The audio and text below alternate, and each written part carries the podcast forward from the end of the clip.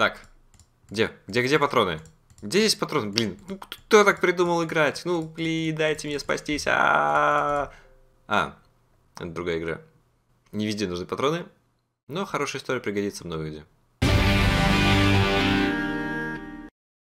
Салют, на связи Юрий Окунев. На прошлой неделе мы пообщались с геймдизайнером, и мне захотелось больше поговорить про компьютерные игры. Причем сделать это необычно и затронуть так называемый нарративный геймдизайн. Фишка нарративного геймдизайна в том, что мы не просто рассказываем историю или пишем диалоги, мы вплетаем историю в сам геймплей или игровой опыт – на самом деле все очень близко к обычному, когда мы вплетаем историю, вплетаем мир, механики в одну историю, в один пакет и подаем это под напором нашего читателя. И на мой взгляд, очень наглядным примером вот нарративного дизайна является игра Subnautica. Скажу честно, когда я первый раз увидел рекламный ролик этой игры, а это стало еще... Она мне попалась еще на стадии альфа-версии, она выглядела как своего рода Майнкрафт под водой. Собирай ресурсы, строй базу.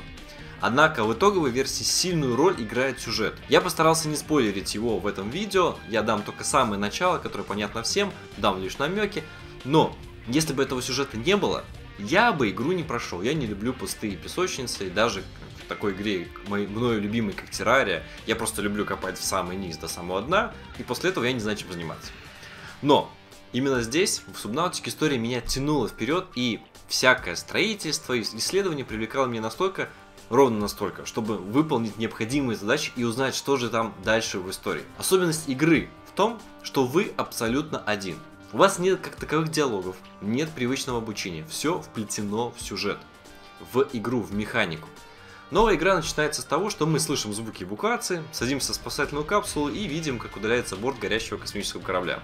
Потом взрыв и приходим мы в себя уже в горящей капсуле и начинаем бороться за свою жизнь. Иными словами, история сразу показывает нам, играть не будет, все по-настоящему. При первом запуске, кстати, я сгорел прямо вот, прямо здесь.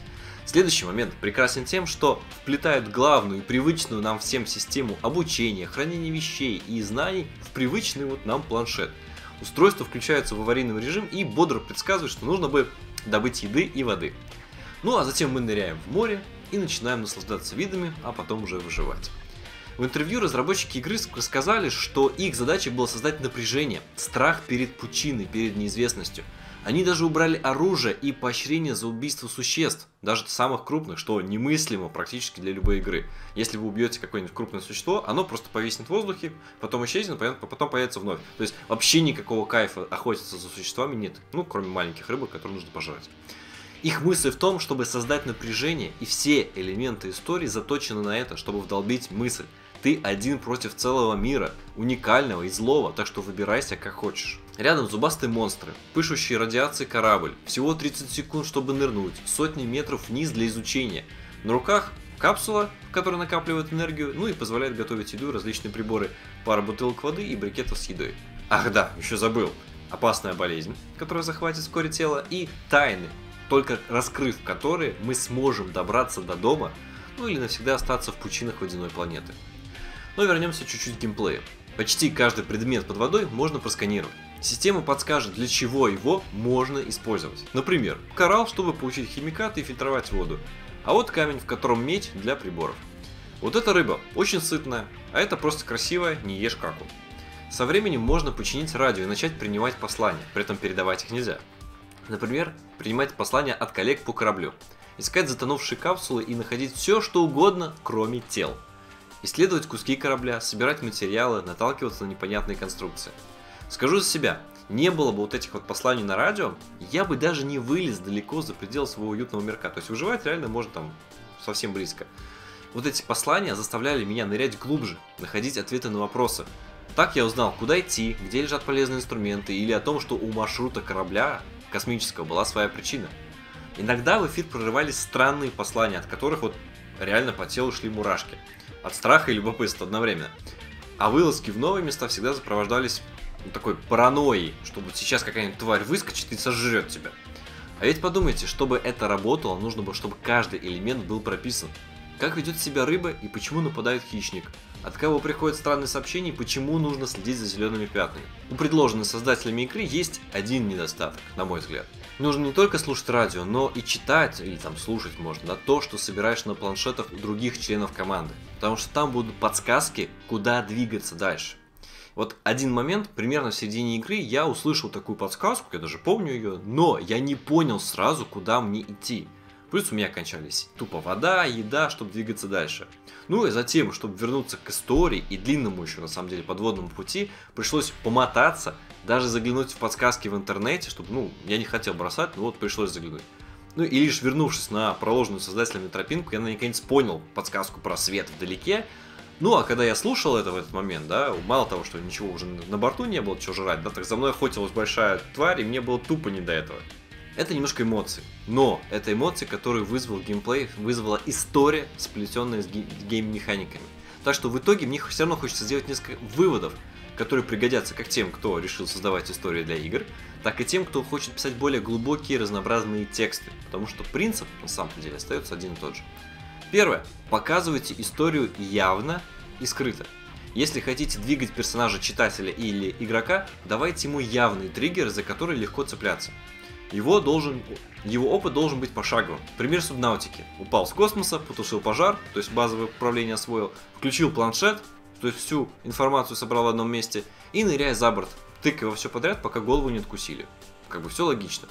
При этом, если смотреть по сторонам, то можно увидеть истории персонажей за кадром, узнать, почему на корабле так много техники для работы под водой, увидеть подсказки об истории задолго до того, как сама история даст ответ. Второе. Вплетайте объяснение правил игры в саму историю. Говорят, что вот идеальный пример обучения это первый экран, даже не уровень, экран игры Марио, Супер Марио. Прыгнул, ударился, получил монетку. Или познакомился со врагами, съел цветок. Все, остальное лишь развитие этой вот маленькой истории. Когда же мы погружаем наших читателей в историю, мы тоже можем их обучать нашим правилам внутренней игры. У нас есть импланты, например. Нет людей, есть космические крысы, которые хотят сожрать весь мир. Понятно? Все, поехали к основному сюжету.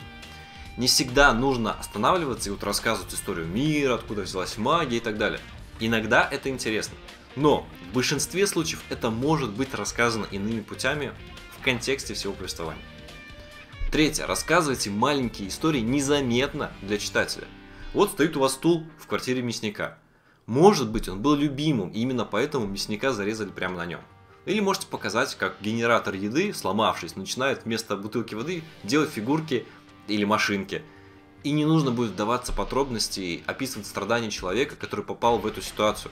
Кому интересно, тот сам представит, каково оно оказаться на глубине в несколько сот метров, без возможности всплыть и даже без возможности сделать себе воды – а кому пофиг, просто возьмут прикольный артефакт и поплывут дальше. Ну или пролистнут страницу, если мы говорим про книжки. Четвертое. Оставляйте возможность допереть даже тем, кто невнимателен. Это особенно в играх, конечно. В книгах чуть меньше требуется, но в игре, в которой игрок может уткнуться головой в стену просто потому, что не услышал маленькую подсказку, это важно. Будет это система сообщений, подсказок от мира или упрямая зеленая стрелочка посередине экрана, это уже решать вам. Но, если игрок завис и не знает, куда двигаться, он скорее всего бросит, и вы не сможете рассказать ему историю целиком. И, естественно, он потеряет во впечатлениях. И пятое, давайте ощущения. Да, в игре это проще, но пробуйте. Возьмите любимую игру и прочувствуйте то, что происходит на экране. За счет чего этого добиваются создатели? Шутки, неожиданные повороты, монотонная, но любопытная механика. Что из этого можно адаптировать под книгу? Мы живем в то время, когда книги создаются по играм, и далеко не всегда это плохо. Это просто факт. Мы можем перенимать части разных творческих процессов, переносить свои миры. Подумайте про Лит РПГ. Огромный жанр, который основан на том, просто на механике набивания очков опыта из игр. Но мы создали отдельный жанр, книжный. К тому же, если ваша книга уже умеет воздействовать на ощущения читателя, ее гораздо проще адаптировать под киномир и игромир. А это большие перспективы для всех нас. Надеюсь, видео было полезным. Ставьте лайк, подписывайтесь на канал, делитесь с друзьями, привлекайте геймдев и давайте вместе рассказывать крутые истории. И неважно, в формате книги, игры, фильма, истории многообразны. Будем этим наслаждаться. Всем бобра!